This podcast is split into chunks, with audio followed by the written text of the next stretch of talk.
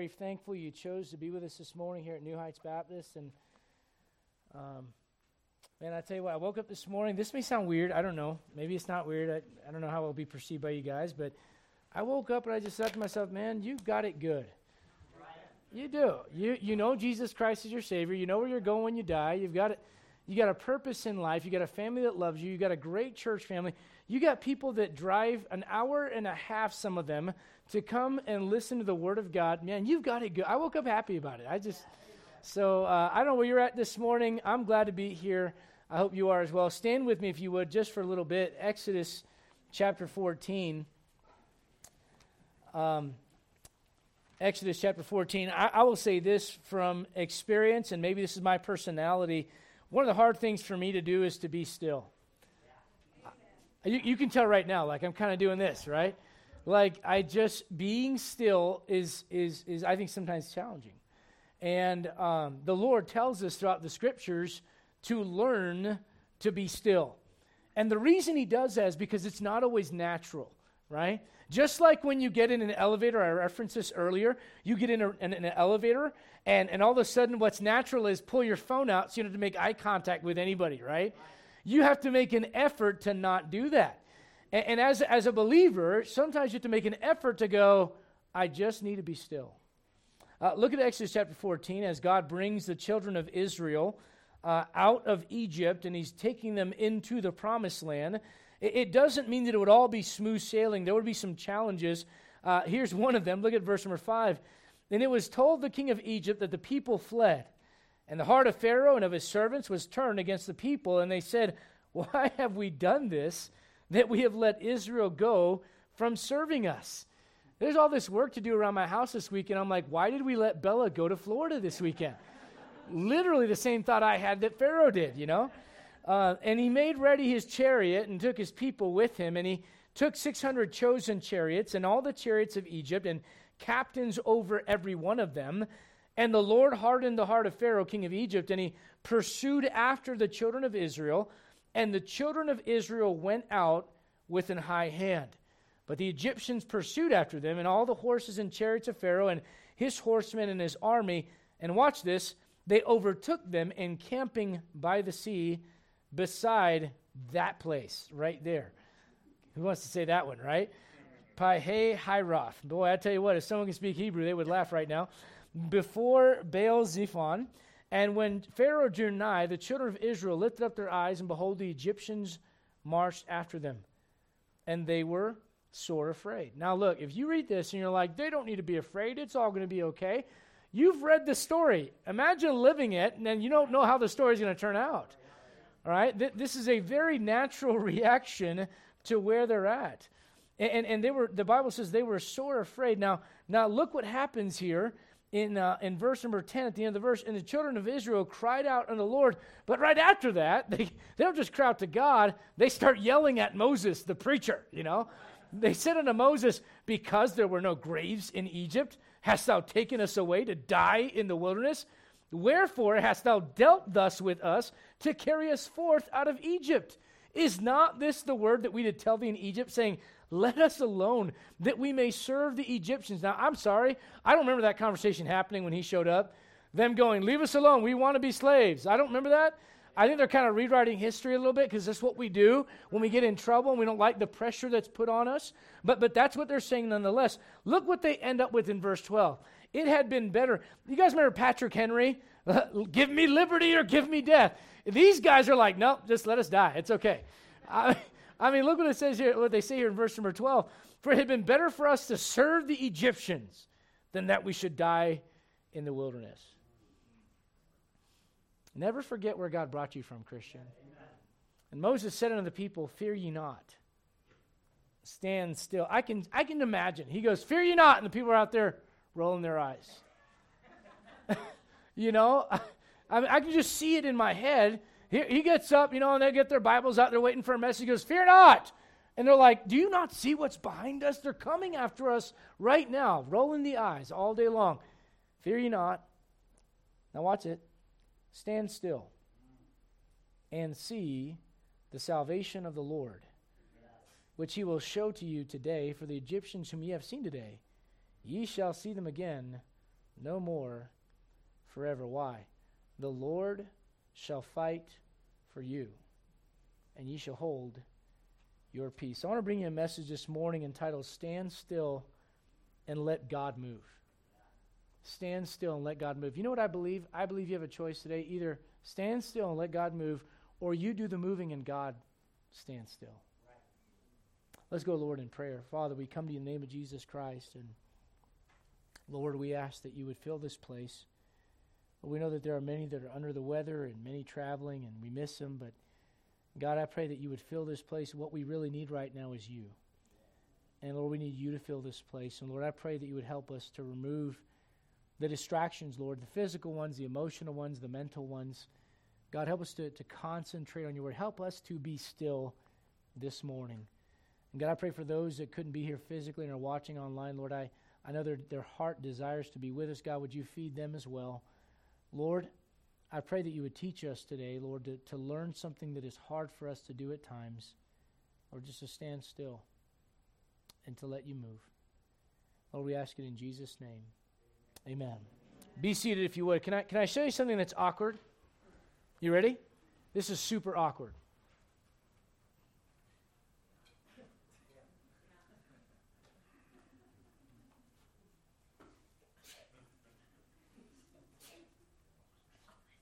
Silence can be awkward. Being still can be awkward. And, and let me just say this, and, and, and, and listen, I, I think at some point everyone has probably dealt with anxiety at some point in their life. So, what I'm about to say is not to throw stones at anybody, but let me just say we live in a very anxi- anxious ridden society. We live in a society that is anxious about the future, and, and why not? I mean, we're pumping our minds and hearts full of 24 7 news that comes through, you know, the, the typical news channel, the radio, the, the Instagram feed, and you're constantly like this, and you're kind of tense, and you're constant, you're always moving to the next thing, and always worried about the next thing. And once you're not worried about COVID, now you're worried about the economy. And, not, and once the economy's over, you'll be worried about war. And then, man, the, the trifecta disease, war, and the economy all at once. I mean, that's just the society in which you live. And if you're not careful, man, you're going to be dealing, you will allow anxiety to keep you moving all the time. Listen, I, will tell you what, I've watched uh, family members, and we sit at the table, not my immediate family, but my extended family, and I can see this going on at the table the whole time. Now, I'm not, I'm not picking on them. I'm really not. I, I, now, you may go, that's just too much coffee. You can't tell that to people that come from coffee farms in Puerto Rico, man. There's no such thing as too much coffee, amen? But but all joking aside, I mean, th- there's anxiety there. There's, there's this kind of sense of what's coming and, and what are we going to have to talk about. And, and, and listen, even this morning, there were some of you, and I'm not picking on you by saying this, I'm trying to help you to understand this is a real issue in life. Th- there was some of you that had anxiety just to make it to church. Listen, I read this. Anxiety is the most common mental disorder in the U.S., affecting 40 million adults. Uh, when it comes to, to, to, to minors and and adolescents, 32% of adolescents claim to have an anxiety disorder of some kind. I'm not saying this to throw stones. I'm telling you, we live in an anxious ridden society that does not know how to be still. Which is why oftentimes I'll, I'll tell, I'll, I'll encourage you parents to go, look, Teach your child to be still. It will help them in so many areas of life. They get a job someday, and the boss tells them, I need this done. And every five minutes, there goes a butterfly. Oh, my phone is buzzing. and they, just, they can't keep a job because they can't just stay focused. You know why? They didn't learn to be still. And the Bible tells us to stand still. Uh, Paul writes to us, be careful for nothing. You know what that word careful means? It means full of care. That means filled with anxiety. Be careful for nothing. You say, well, Pastor, that's because you have no problems in your life. no, I just got I, I, got everybody else's problems. I don't just got mine. I'll tell you what, I have learned to do this. God, I can't control that, so I'm going to put that in your hands. When you try to control everything, that is what causes anxiety in your life. And I've learned this when you try to manipulate people and control people, really what's going on, and you don't realize because control is a deceiving thing. It makes you think you're in control, but really it's you that's being overwhelmed by anxiety, and you're actually losing control. You're not gaining it. Is this making any sense at all? And so the Israelites are looking behind them and they see the army that's back there and they're looking at Moses and all of a sudden this anxiety swells up and what do they do? They cry out to God and they say, This is your fault. Let's just go back. Is that not what a lot of Christians do today? When the pressure comes on and pressure is going to come, and sometimes it comes because you're actually growing in the Lord. Listen, let me remind you the symbol of our faith is not a baby cradle. The symbol of our faith is a cross. All right, you know what that is? That symbol reminds us of the pressure of sin that was placed on one man, being Jesus Christ. All of your sins and all of mine placed on all the sins of mankind for all of history placed on one man. You talk about pressure, a place for anxiety, sweat drops, as it were, of blood. Boy, that's a good reason to have some anxiety right there. But you know what? You know what Jesus Christ then turns to his disciples to say? If you want to follow me, take up your cross. And you know what that means? You're going to have pressure.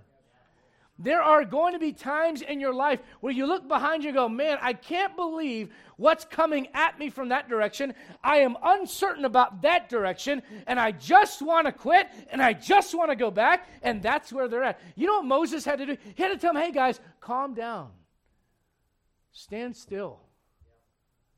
Stand still because you need to watch God do something.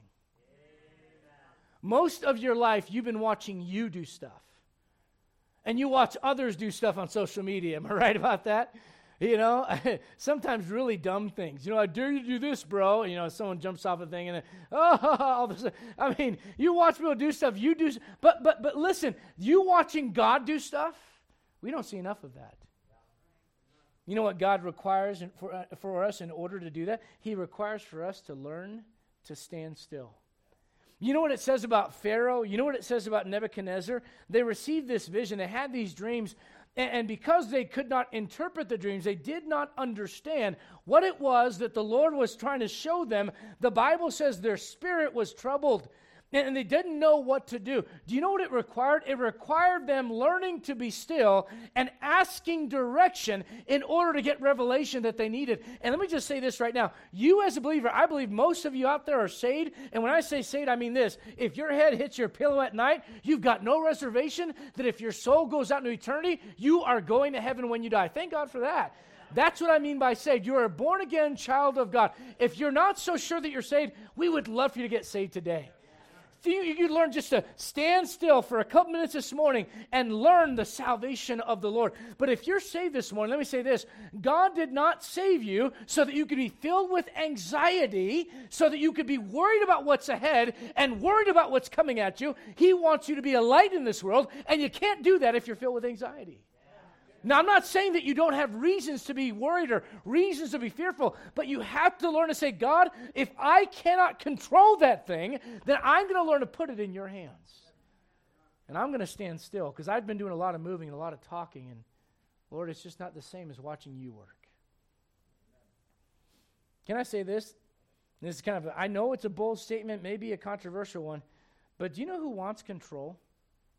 You're going to say, God. well, kind of, but no. You know what God wants?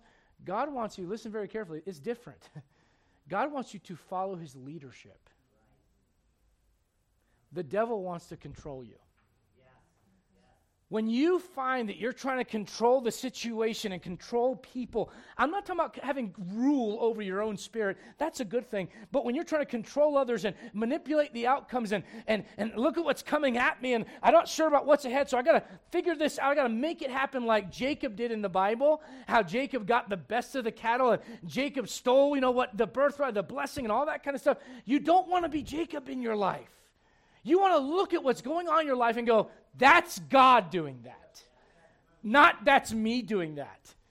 You know what's a blessing? I, honestly, it is a blessing to see that 12 years from when we started our church in our living room to see the people that have gotten saved, and there is no mistake in my, in my mind. It's not me going, oh boy, Adrian, you sure did a good job. Not for a second. You know, I look back and I go, God did this. You know how I know? Because I remember when no one was getting saved, and I remember getting up and preaching to my family, and I remember preaching to 20 people, and five of them get offended and leave. That's 25% of my church, you know, and I remember those things. And you know what that was? That was all me. That was what I could produce. You know what I can see now? I can see God.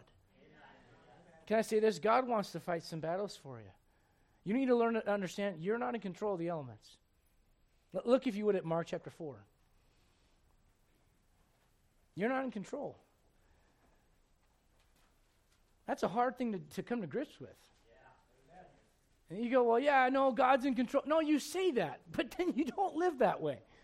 Because when things aren't going the way that you expect them to, you go, well, I'll just go back. now, I want to be clear about this. When I say stand still, it doesn't mean inaction, it doesn't mean that nothing happens. Uh, it's it, it stop going in the wrong direction. That's what stand still means. Because the Israelites, in their mind, before their feet were turned, their hearts were already saying, This is too hard. I do. Listen, aren't you glad that God doesn't show you everything that's going to happen in the Christian life the moment you get saved? I mean, if God showed you everything, Miss Cindy, about the mission field, and about ministry, and, and, and the people at Gideon Baptist Church, and, and all the trouble the teenagers would cause when you were there, and all the pranks that we would play on each all that stuff. And then all that you went through on the mission field and all that you that has transpired in your life i don't think that you would be able to say i'm ready to embark on this journey. It would be too much for all of us to know that at one time. So you know what god does? He says look i'm going to be with you. I'm going to take you to a better place. I want something better for you. But there are going to be some moments in your life where you're going to be pressured and you're going to be worried and you're going to be thinking to yourself maybe i should just go and in that moment, you know you need to learn to do? Stand still. You know one of the worst things to do is make decisions. When you don't know what to do, don't do anything. Seriously, that sounds, you may, I'm not trying to be funny. When you don't, you will make the worst decisions of your life when you are an emotional basket case. When you are fretting about what's coming at you and you don't know what's lying ahead, you'll make decisions that you will regret because they are in the flesh they're not God leading you. Mark chapter 4. You say, what's going on in Mark chapter 4? Uh, just being out at sea, just a nice little stroll out on the water, you know. Little, little, little jet ski, little water skiing, you know. Just a good time out with the Lord. And uh, then a storm comes. Look at verse number 35. In the same day when the even was come, he saith unto them, Let us pass over unto the other side. You know what God wants to take you? He wants to take you to the other side. He says, Look, where you've been is not where I want you to stay. You are coming out of Egypt. You'll never become my child as you ought to until you identify with my new land. You cannot stay in Egypt and, and be what I've called you to be. So let's get you out of there. Yeah, but now it's hard. We should just go back. Yeah, but you don't see what I see. I see everything that's ahead. I see the millions of the seed of Israel that will be blessed in their land. Don't turn back now because then they'll miss out on the blessing. You see, oftentimes we don't think about that. We think about ourselves in the moment. We don't realize there's a whole group of people right behind us. The Bible says about the disciples, the Lord told them, let's pass over on the other side. You know that tells me the Lord wasn't satisfied with where they were. He wanted them to go somewhere else. And the Lord wants you to go somewhere else. So let me ask you this. If the Lord tells you to go somewhere, and then you go, we call that obedience. Now, let's say God tells you to go do something, and then you do it, and then a storm comes. Once you right away automatically go, Did he not know that I was going to be rolling through this exact place? It'd be like me saying, hey, who wants to go to Central Florida as Hurricane Ian is moving its way through the state? Anybody want to go to Central Florida right now? Who wants, let's go to Disney World. I'll pay for it. Let's go. You're probably not interested in going this week, right? Because the storm's heading their way. Listen, the disciples see this storm and they're thinking to themselves, Lord, you called us there. If you called me here, why is there a storm? Can I say this? There's some things you don't learn without going through them. You just don't know. You can't speak about the goodness of God. There's some, there's, some, there's some times in your life as a Christian, I'm telling you, that you will not be able to speak about the mercy and the grace of God without being flat on your face. The power of God. You, you won't know. Listen, I can tell you all about what it's like to lead someone to Christ. I can tell you all about it. But until you lead someone to Christ yourself, you don't know what it feels like. And it's awesome. and it's the greatest feeling in the world. But until you experience it, I could describe it, I could, and I should. But until you experience it, it, you don't know how to describe it to somebody else. And there's many things in the Christian life where you, you go, Lord, I just wish I could learn it without going through it. God, could you just take me from Egypt and bring me up in your little, you know, like uh, outer space portal thing and drop me down uh, over there in the promised land? The Lord's like, no, because you wouldn't learn anything that way. Lord, can you just bring us over to the other side miraculously, like, you know, walk on the water or something? No, but yeah, but we're not going to do that. We're going to have you go through a storm. Look at verse 36.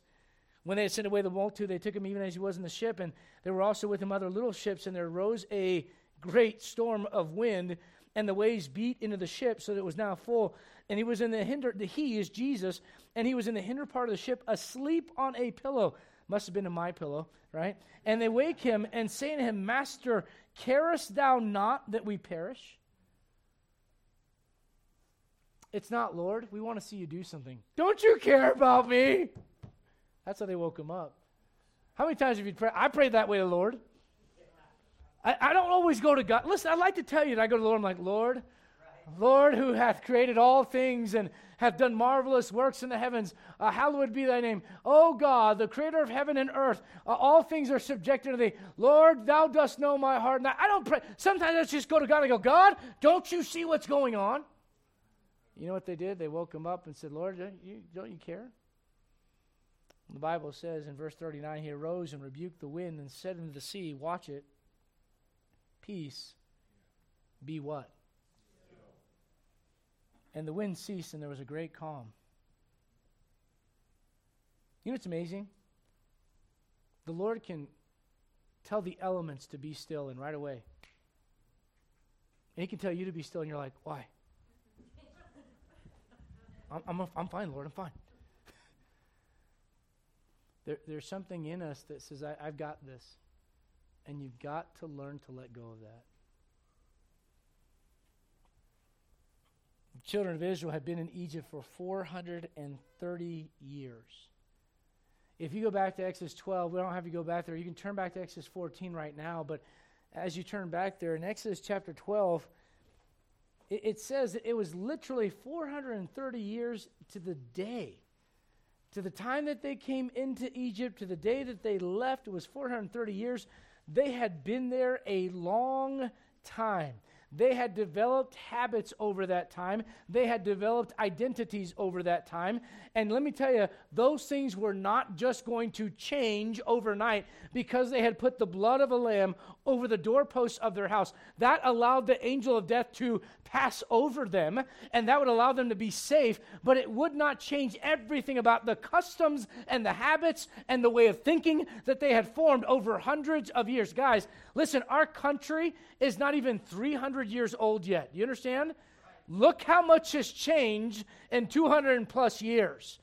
Imagine being in Egypt for 430 years. You would develop a lifestyle and a way of thinking about things that would not change overnight just because some guy with a stick shows up and says, Follow me. God's talking. It would take some time. But I want to remind you that when the Lord calls them out in chapter 12, you don't have to look there, but in verse 51, he says he, he called them out by their armies. By their armies. It's a nation. They don't, they've never been trained for war. They're not ready for war. They're, they're, just, they're just people. They're not soldiers. There's no formal training. Matter of fact, their last occupation, if you saw the resume for the children of Israel as they're leaving Egypt, it's like, what were you? I was a slave. And what were you? Oh, I was a slave. This is not a group of people that you say, hey, this is a great army right here. You know what God calls them? He says, they're armies. God says, look, I see something in you that you don't see. I, and you know what? You're not going to learn who I want you to be until you go through some things. Till you learn to disassociate from where you came from till you learn to quit saying the stuff that you were saying before every time you found this situation in your life. Till you learn to say, hey, these are no longer the people that I identify first and foremost with, not because I think I'm better than them, but because we don't share the same values anymore. I'm not like them anymore. God's done something in my life, He's changed me from the inside out.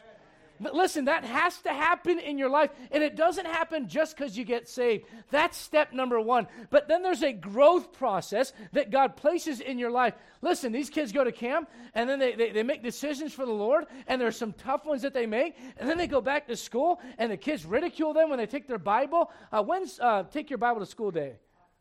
October 6th. Take your Bible. You ought to do it every day, but, but you know what you ought to do on that day? Find the biggest, fattest one you can find and carry it like this through the through the through the hallway. You know, they'll, they'll call you a Bible thumper. That's a that's a better word than the other things that they could call you. Right. But what I'm getting at is this: you, you, they go to camp and they get excited for God, and they go back to school, and man, everything in their life is there to tell them, "No, you identify with us. No, you need to look like us. No, you need to conform to us." And the pressure is on. You better pray for them. And you know what? As adults, we're no different. Come to church, you get right with God, you get around your family, it's like, well, let me put my guard down. You get around your family or your coworkers, and it's like, well, maybe I'm just a little too far. Maybe I went too far on Sunday. Maybe I can just be like I was before. God does not want you to be like you were before. He wants something better for you. You know what that means? That means you have to learn to disassociate with some things. And you won't do that until you realize who is your enemy and who is your friend. You know what God did by bringing them out in Egypt, out of Egypt? And then putting them in the wilderness and then going like imagine if god had listen god, if god had told the entire nation hey i'm going to bring you out and like pretty much like at the beginning of your journey and this you know 40 plus year 80 year journey at the beginning of this whole thing um, here's what's going to happen. Um, pharaoh's going to come after you. He's going to try to kill all of you. I don't think they would have left. Right? I, I don't know that i would have i would have been like hey guys how'd you go? Take some pictures text me post it online. I'll see what it looks like. I mean, I mean that but but here they are and they're stuck. You ever feel stuck as a Christian? I can't go back there, but I don't know that I want to go there. You know what the Lord's saying? Hey, I want you to move forward. But for now, just watch. I'm going to do something that's never been done before. Look, if you would, at verse 13. Stand still, let me say this number one, and watch God fight. Moses said unto the people, Fear you not, stand still. Look at verse 14. The Lord shall fight for you. Can I say this? Uh, clearly in the scriptures, there's a time to fight, but then there's also a time to step back and let the Lord do this. By the way, standing still does not mean inaction. It doesn't mean that you don't do anything. Look at verse 15. Look what God says at the end of verse 15. It's very clear that stand still is more about the placement of your heart than it is just your feet. It is about you saying, okay, I'm going to move forward, but instead of looking back at where I came from and what they're doing, I'm going to be moving forward. And as I look around me, I'm going to be watching for what God does, not what I can do to control, and not what my enemies are doing to hurt me. He says, Look, I want you to move forward. Standing still doesn't mean inaction. Can I say this? Secondly, standing still allows you to see things you normally wouldn't. Look at verses 19 and 20. I mean, that would be pretty neat to say, hey, there's this pillar of a cloud, all right, and, and then it turns into a pillar of fire at nighttime. Uh, verse number 20, it was a cloud and darkness to the Egyptians, but it gave light by night to the Israelites. I mean, that's a pretty cool thing to watch. You don't get to see that if you go back. You don't get to experience it if you go back. I could go through the room right now and say, Aren't you glad for the things you've experienced since you've gotten saved?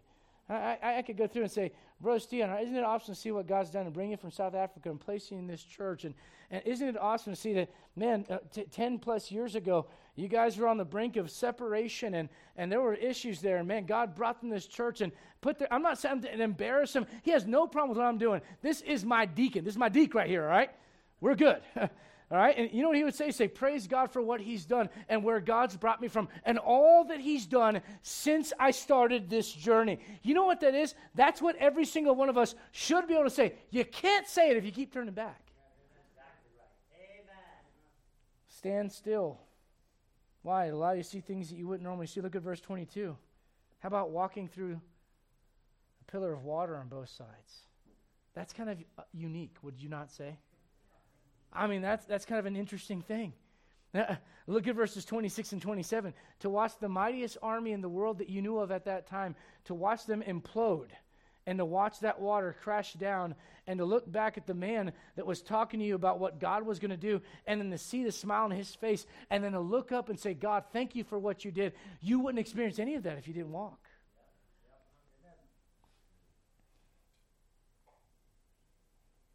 Can I remind you that Peter in the Garden of Gethsemane has a sword? You know he does? He cuts off a, a man's ear. I mean, just right off. That's nasty. It's pretty gnarly. You know, to imagine a guy. Ah, I mean, I mean, that's he's a fisherman. He's not exactly a trained soldier. Okay, so he missed it. Maybe he's trying to get his. I don't know, but he got an ear, and and and the Bible tells us that this man was a servant of the high priest. He wasn't even someone that was causing the trouble. He was a servant of the high. In other words, it's his job to go where his boss tells him. So he's there and he's not doing anything wrong, and Peter just goes whack. Let me say it like this When you're under pressure, if you're not careful, you will hurt people when you need to put your sword away because you think it's your job to fight. And there are some fights that are better for you to stand back and go, Lord, I've got a sword, but I'd rather see you do this the children of Israel are in a place where they can't do much, and God has them there for a reason to show them His power. But there are going to be times in your life, listen, where God does, yes, He does want you to fight. The Bible says, He maketh my feet like hinds' feet. He teacheth my fingers to war. He teaches my hands to war. There's nothing wrong with fighting, but you need to know when it's time to do that and when it's time to put the sword away. And let me tell you, there are positions in your life where you know God has you in a place where He has you there to teach you. You're not in control. And when you start pulling that sword you're going to hurt people. You know what God does? God fights battles a whole lot better than we do. One time he throws hailstones down from heaven. The Bible says there were more which died with hailstones than they whom the children of Israel slew with the sword. In other words, God can do a better job of this than you can. But you have to trust him. Stand still to watch him fight. Secondly, look at Numbers chapter number 9 stand still to find God's direction. Do you have all the answers in life? I don't. You know, there are going to be things in your life that happen, you're like, well, this has never happened before. I've, I've experienced some of those recently. I'm like, well, that's a first. and you know I've had to learn to do? Rather than just shooting my mouth off, I've had to learn to say, I don't know. Let me pray about that. You, you know what you ought to learn to do as a Christian? Learn to slow down. When you aren't sure of the next step and you're experiencing something you never experienced before, look at Numbers chapter 9. G- God gives Moses the instructions for holding the Passover, and then Moses gives those instructions to the people of Israel. Look at verse 6.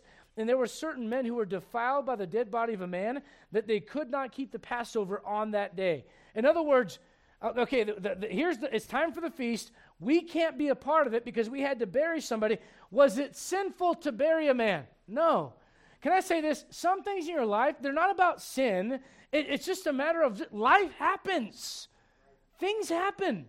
And, and you, you're not always where you want to be. You're not always in the position you want to be in. Sometimes you're just defiled by the things that go on in this world. These people had not committed a sin, but here they are, and they cannot participate in the Passover because they had had to take care of a dead body. So now they're going, what do we do? Look what Moses says here in verse number 8, Moses said unto them, What did he say? Stand still, and I will hear what the Lord will command concerning you. Listen, when you don't have the directions, sometimes it's not a good idea to fake it. You can get lost pretty bad. Uh, my first, me and my wife have been married for I, I, always I always round up, and that gets me into trouble sometimes. Um, so we just finished. Tw- I'm just gonna say 23. All right, it'll be 23 next July. Can I say 23? Is that okay? 23? Anybody? Nobody? Okay. All right. 22 and so many months. Is that better? All right. A long time, longer than some of you have been alive. Right. So we've married a, a couple decades now, and I remember the first argument we ever had. You know what it was? It was on our honeymoon. We were driving from the wedding. All right and boy, I mean, listen, we were just ready to get away and leave everybody. And, you know, just be us. And listen, I had waited my whole life, you know, not to touch her, and now I can touch her and she's mine. I, sorry, guys, this is how it is. When you do it the right way, you're like, you are now mine, okay? And so, and so there we are, we're driving and we're all excited, lovey-dovey, all that kind of stuff. And then it's like, uh, hey, honey, where are we going? I'm like, oh, uh, this, this place. She's like, well, I think it's that way. I'm like, no, no, no, I'm sure it's this way. This is before GPS, all right? Before you're pulling out your phone and decide. Anybody remember MapQuest? Remember the glories of MapQuest? Printing out pages and go, man, this is so cool. I've got instructions from the internet on paper, right? And so, and so we're driving, and, and she's like, I don't think you're going the right way. And I'm like, no, no, no, I've got this. And then about an hour or two, honey, I think you should pull over. Look, I don't need any help. I was absolutely 100% lost. You know what I didn't want to do? I didn't want to pull over and ask for directions. There are some things in your life you're going to experience. You're going to have to learn to pull over and stop and stand still. Because that constant flurry of activity and going and going and going and going and going, and, and, and, constantly going from one thing to the next, when the Lord is trying to get you to slow down and understand, you're going to have to get the answer from Him. The Bible says, My son, give me thine heart and let thine eyes observe my ways. Trust in the Lord with all thine heart and lean not on thine own understanding. In all thy ways acknowledge Him, and He shall direct thy what? Thy, thy paths right? So the Lord wants to get your attention. And sometimes it comes through situations that you've never faced before. And now you're going, what do I do? Well, I'll tell you what you need to do stand still. Stand still and hear the word of the Lord. You know what standing still does for you? It reminds you that you don't have the answers to begin with. It's kind of humbling. You know what's humbling? Pulling over and asking for directions. Now, maybe you ladies don't think so. It's humbling for us guys, okay? It allows you to drown out the noise. Can I be honest? I think, I think we have too much going on. There's too much noise. Everywhere you go, you got, man, you got TikTok and you got Instagram and you got this and you got that and you got this activity and that activity. You got everyone talking. You got the news. You, and some of you spend like four hours a day on YouTube. God help you, you know, and some new conspiracy theory that was found out, and you got all this stuff going on in your head, and then you're wondering why you can't hear from the Lord. You need some silence. But you know what I know about silence? It can be awkward. But you need to learn to stand still. You know, you know what you know what happened back in Exodus? You know, Moses, God says, My presence shall go with you. And then Moses said this if thy presence go not with me, carry us not up hence. In other words, Lord, if you don't go, I don't want to go. Yeah. Right. right? So then you know what the Lord does in Numbers chapter 9? As, as, these men are waiting for the answer, and God does give them an answer, God goes, Okay, gentlemen, since you couldn't do it on the first month on the 14th day, we'll do it on the second month on the 14th day. And you go, Well, that wasn't that deep. Yeah, but they needed God to tell them that. They needed God to direct that. Instead of them just coming up with it on their own. But you know what happens later on in Numbers chapter 9? Let me show you some. Look at verse number 17. I, I think this is interesting because it shows you the, the awesome, amazing power of God. It also shows you that following the Lord is kind of inconvenient at times. Uh, look at verse number uh, uh, 15, rather. And on the day that the tabernacle was reared up, the cloud, that's the presence of God, covered the tabernacle, namely the tent of the testimony. And at even there was upon the tabernacle, as it were, the appearance of fire until the morning. So it was always. The cloud covered it by day, and the appearance of fire by night. And that when the cloud was taken up from the tabernacle, then after that the children of Israel journeyed. And in the place where the cloud abode, there the children of Israel pitched their tents. You may go, oh man, I wish I lived back then. Are you sure? You're out there with like 100, several hundred thousand people, and it's like, well, it's, it's midnight. What are you doing? Uh, God's moving. It's not very convenient, Lord. My kids are asleep. Yeah, but it's what you're supposed to do. I mean, look at verse 22.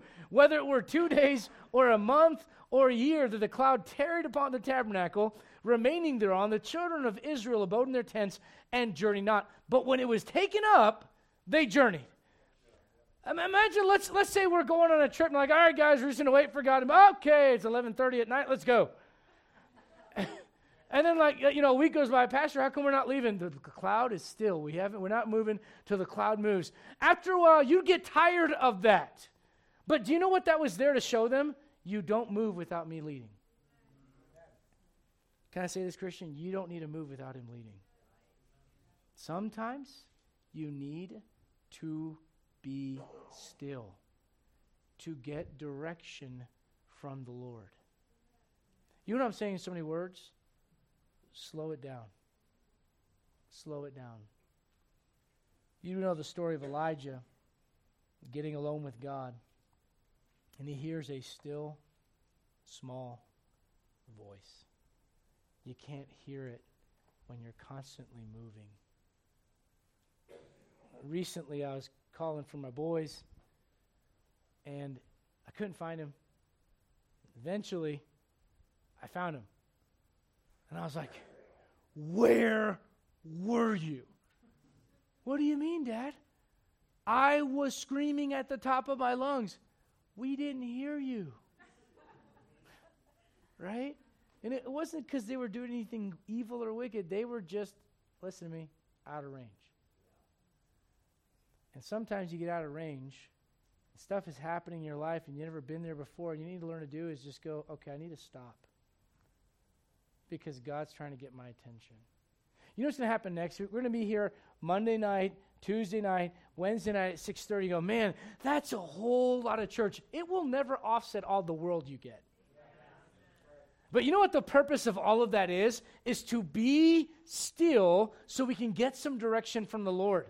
Look, whether it's about what God wants for our building, whether it's about the individual issues of your life, whether it's about what God wants us to take on as a church, I know this much. We can't figure it out on our own. We need to learn to be still and stand still and hear from the Lord. Stand still. Look at Joshua chapter 3. Joshua chapter 3.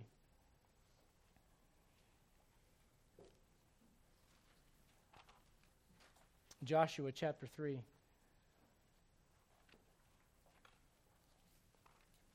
See what's going on? Well, the generation of Israel has passed that we were looking at moments ago a new generation is risen, and they're following no longer Moses because Moses is dead and no longer on the scene.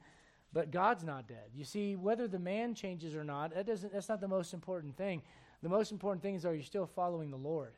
If tomorrow I kick the bucket and God brings another pastor here to, to serve in this church, your religion shouldn't die. Your faith in God shouldn't die.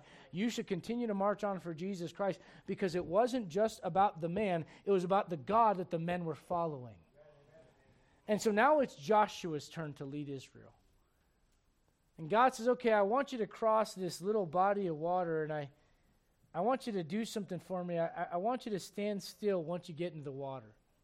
Now, that's not, I don't know about you, but if the Lord's like, Hey, I want you to step in the water and just stand there, I'd be like, Lord, how about this? How about no?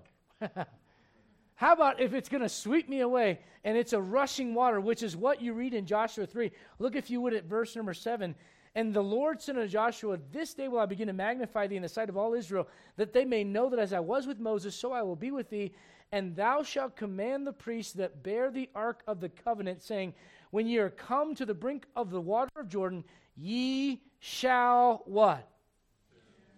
Stand still in Jordan. Now, now you know what you know what you learn when you read this passage you, when you read this passage, you learn that it was harvest time and the waters, look at verse 15, at the end of the verse, the waters would overflow the banks at that time of year.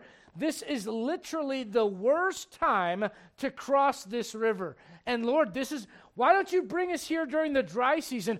Why are you doing this now? Because I want you to see what I can do, just like I did with your fight back in Exodus, and just like I did with the direction in the book of Numbers. I want you to learn to stand still. Why? Because listen to me, there are other people following in your footsteps, whether you realize it or not. You know who the priests were? They were the leaders, they were bearing the Ark of the Covenant. You know what it says about those priests? You learn this later in the chapter. They didn't move until everybody else had crossed over. Here's what happens they get in the water. As their foot touches that water and they just stand still and they rest, the water just parts. You, well, I don't believe that. Okay, well, then I guess throw the Bible out. But if you're a Bible believer, there it is. And the water parts and they stand on dry ground. You say, what is that? That is God saying the same God that could part the Red Sea, He's still just as powerful today, whether it's the Red Sea or the Jordan River. It doesn't matter. And you might face a Red Sea situation or might face a Jordan River situation, but it's still the same, none, same God nonetheless. And those priests were the ones that would bear that ark and carry that ark. And as they were carrying that ark, they were paving the way for those behind them. And as soon as they stepped in, it gave courage to everyone else that was watching that they could go through as well. But here's what I want you to understand someone had to be the first one to step in. I've noticed this on a Wednesday night. Who's got a testimony? You know, and you know, usually someone over here is like, and they're ready to go, and you, you somebody kind of like, uh, and then once it gets going, it's like, okay, we can do this. And an hour later, I'm like, guys, we need to start our Bible study. You know what I'm talking about? You know why that is? Because oftentimes someone's got to be the first one in. Now look, you may you may go, I'm not, I'm a nobody. If you're going to school, people are watching your example. If you're a parent, you've got children that are following your example. If you're an older person that's been saved for a long period of time and you're in this church, someone is following your example. There's going to be a day in your life where God's saying, I want you to pave the way for others. And when you get there, stand still. They need to see how you react to life. You say, why? You're supposed to be an example. You know what it says to Timothy? What Paul says to Timothy? Let no man despise thy youth, but be thou an example of the believers. You know you're supposed to be an example. You may not realize it, but you know Paul says about the Christian life? Once you're saved, the Bible says you're like an open epistle, a, a letter right? A, a, letter that was written with a purpose, an open epistle known and read of all men. People are watching your life. You are paving the way. Look, you may not realize it. There may be some lost people that are watching how you're going to deal with conflict when you get to a place that looks kind of scary and you step in and you don't run for your life. You just stand still. And that might be the thing that pushes them over the edge to go, I want to get saved. And listen, maybe that's not it. Maybe it's a young person that's just watching how you deal with conflict as an adult, and it makes them go, you know what? If that's how they deal with it, and God's working through their life, God can do it for me too. I want in on that. Listen, you don't want to be the reason that another Christian goes, if that's how they deal with it, then I guess God's not all that powerful. Priests were the first one in and the last one out. Look, if you would, at Joshua chapter 4 and verse number 10, just so you understand that I'm saying this not because it makes for a great sermon, but because it's true. Look at Joshua 4 and verse 10. For the priests which bear the ark stood in the midst of Jordan until everything was finished, that the Lord commanded Joshua to speak unto the people according to all that Moses commanded Joshua, and the people hasted and passed over. And it came to pass when all the people were clean passed over that the ark of the Lord passed over and the priests in the presence of the people. In other words, those priests stood there until everybody else went through. You know, sometimes God has you in a situation because people are watching and they need to know how you're going to deal with it. I don't mean to pick on them, but uh, Hoholaz had their car stolen, and I think the, the next morning they were at church. I'm like, man, that's pretty cool. Uh, no, no, no, you may go, that's no big deal. Let's see your car get stolen say how you respond to that. All right? I know others have had their cars broken into over the weekend and they come to church. We, we need to pray for Colorado. Now that I think about it, amen. I mean, but, but you understand what I'm saying? That, that is a special thing. People watch that. That matters. How are you dealing with conflict? Are you learning to stand still? The Bible says, Be still and know that I am God. Let me show you some. Look at Acts chapter 8 and we'll be done. Acts chapter 8.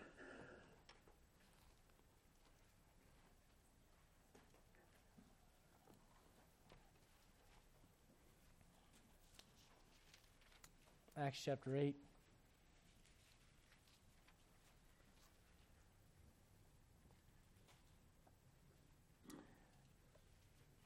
There's a story about a man named Philip and he's talking to someone about Jesus. And I want you to look at verse 36. Now, look, if you're not saved, I spent most of this message talking to Christians about learning to be still, which can be hard. Uh, Paul, uh, the, the psalmist David says, Be still and know that I am God. There's an element of who God is that you will not intimately and deeply know until which time you learn to be still. And let me say this sometimes that means slowing things down in your life for a season. Can, can I, can I be honest with you? Um, the Lord's about to bless us with another baby, and I'm thankful for that. And my wife is continuing to remind me of, you know, you can't preach 10 times away from the house whenever, you can't leave 10 times in the year whenever we got this baby. I'm like, I know, baby, I know. And then I sit down and think about it, I'm like, it's going to slow down. And I need that. And God's timing is perfect. Amen. L- listen, what, what I'm getting at is this, is that a- as a believer, as a believer, you need to learn to stand still. Now, I spent most of time, uh, my time talking to you, but if you're here and you're not sure what it means to be born again, you've never been saved. Can I, can I give you a little bit of an insight? Let, like, let's dive into a personal conversation between two guys that took place about 2,000 years ago. Here's this man, Philip, and he's talking to this Ethiopian man about Jesus Christ because this man has the scriptures in his hand, but he can't understand what he's reading. Anybody here that is saved now, remember how it was before you were saved? You, you pick up the Bible and you'd read it and you go, it makes no sense to me. I don't get anything out of it. Then you get saved and you come to church like, man, I love this book. Amen? It's, it's a pretty amazing transformational experience. Here's this man that's reading the scriptures and doesn't understand it, and Philip is trying to explain it to him. And as Philip does that, the Bible says in verse 35 that he preached unto him Jesus. So the man's response is this in verse 36 in so many words, I know there's something that I must do. Now that you've given me this message, should I get baptized? That's what he asks. Now look at verse 37. Philip said, If thou believest with all thine heart, thou mayest. And he answered and said, I believe that Jesus Christ is the Son of God. And when he did that, notice what happens in verse 38. He commanded the chariot to what? You know what that standing still represents in that passage? There's a next step. Now, listen, if you're lost without Jesus Christ, you know what the next step is? Trust him as your Savior. You don't want to have that nagging doubt in the back of your mind. Am I saved? Am I lost? Do I know if, I, if, if I die today, where would I go? Uh, uh, uh am I really, are my sins truly forgiven in the sight of God? Does God love me as his child? I, I hope so. I think so. There is nothing like the assurance that comes from knowing Jesus Christ as your Savior. But let me also say this if you're saved, there's a next step for you. And it isn't getting saved again. I don't know what it is for you, but I know this much. There's a next step for you. And it does not involve going back. And it does not involve inaction for the rest of your life. And it does not involve associating with the old life. You know what it involves? It involves you saying, you know what, God? I'm going to watch you fight. You know what, God? I'm going to watch you give direction. You know what, Lord? I'm going to watch you do something that no one else has ever done before. God, I'm going to trust you. I'm going to pave the way for others. And again, if you're here without Jesus Christ, can I encourage you? Take that step. Stand still and see the salvation Lord. Before you leave this place, stop and ask yourself, do I know Jesus Christ as my Savior? And if I don't, Lord, would you save me today? The greatest step you could ever take in your life is that one right there. Let's all stand, every head bowed and every eye closed. Father, we come to you in the name of Jesus Christ. And Lord, I, I pray as we come to the end of our, ser- our service, God, that you would move and, Lord, that we would learn to be still. And rather than just rushing out of here and rushing on with life and rushing on the events of the day, God, that maybe there might be a little bit of, of being still at this altar, maybe a, a little bit of stillness of hearts. God, that, that rather than just carrying on with all the activity, Lord, that you would help us to be still just a little bit longer. God, I, I pray if there's a believer here that's struggling, God, would you help them? If they need some direction, would you give it to them? Would you help not to make a decision in the flesh and just rush into something that that isn't necessary, that isn't your direction, that isn't your will? God, if someone stumbled across something they'd never faced before, would you help them as a believer to slow down and hear from you? God, would you remind all of us there's someone watching us. And Lord, when we step into situations that we are unsure of, God, would you give us the faith to follow you and to remember, Lord, how we respond to that can affect countless lives behind us. And Lord, I pray if there's anyone here that isn't saved, God, that today before they leave this place, they'd make that decision. With every head bowed and every eye closed. Hopefully, I've stressed this enough, but if not, we're not in a rush. Time Everything, the world will rush on, and everything else that you have to get to, we're, we're all going to get to that. Let me, let me be transparent for those who don't know me as well.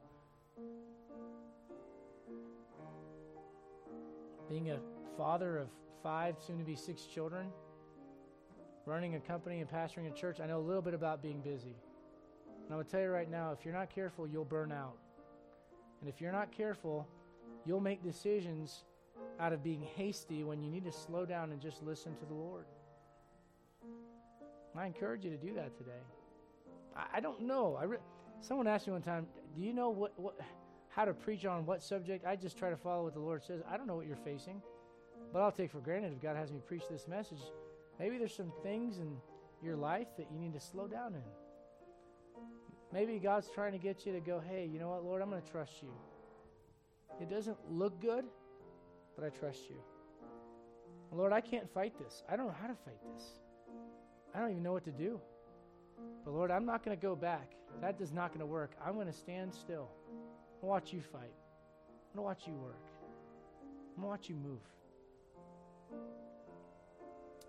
If you're here and you know without a shadow of a doubt, every head is bowed and every eye is closed, you know that you're saved. Aren't you glad that you're saved? Amen. Aren't you glad that when your head hits your pillow at night, you're not worried about eternity, you're not worried about your sin, not worried about it's just thankful to have that assurance, that that joy, that peace. Man, it changes everything. It changes your relationships, changes your outlook on what matters in life. It changes everything.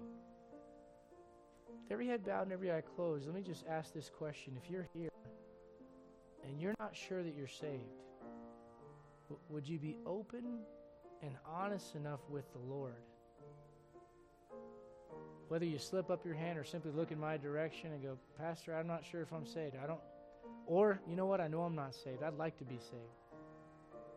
I don't know the hearts in here. Maybe everybody is saved. That'd be great. But if not, it would be remiss on my part to, to not at least give you an opportunity to get saved. Greatest decision of my life. I'll never forget. Was at a summer camp at an altar with my preacher, my pastor. Never been the same since. Now, listen, since that time, a lot of things have come up in my life that where I've had to go, am I going to turn back or am I going to go forward? And, and I'll be honest with you, I've made the mistake of turning back at some times. I have. And I can tell you this I've regretted it every single time. There's nothing like just going, okay, God, I trust you. I'm going to stand still. And I'm going to watch your direction. I'm going to move forward for you.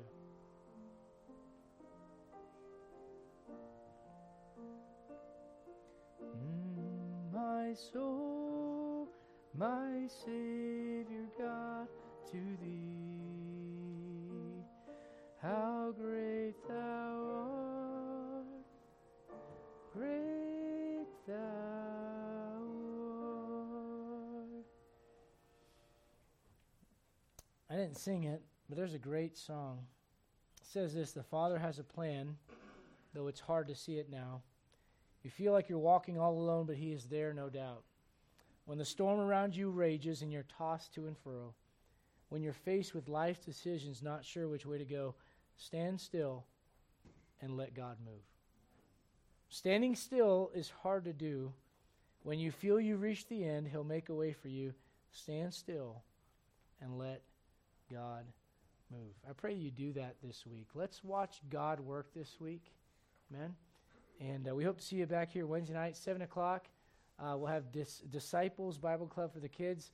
Pray for Brother Craig to get better and the kids that are under the weather to get better. Right, Miss Juanita? Right? And uh, uh we'll hopefully see you there at 7 o'clock for that. And also, our midweek Bible study. We're continuing our series on music. Uh, where does it come from? What does the Bible say about it? So, encourage you to be here Wednesday night, 7 o'clock for that. Oh, and youth group has their uh, Sunday school um, class, excuse me, midweek Bible class 6 o'clock. I still call it Sunday school. 6 o'clock uh, Wednesday nights. Young people, come on and bring a friend. Let's go, Lord, in prayer. Uh, and again, please, on your way out, uh, please feel free to grab some of those invites for next Sunday. And if you are visiting, we want you to know we'd love to have you be a part of our festivities next week.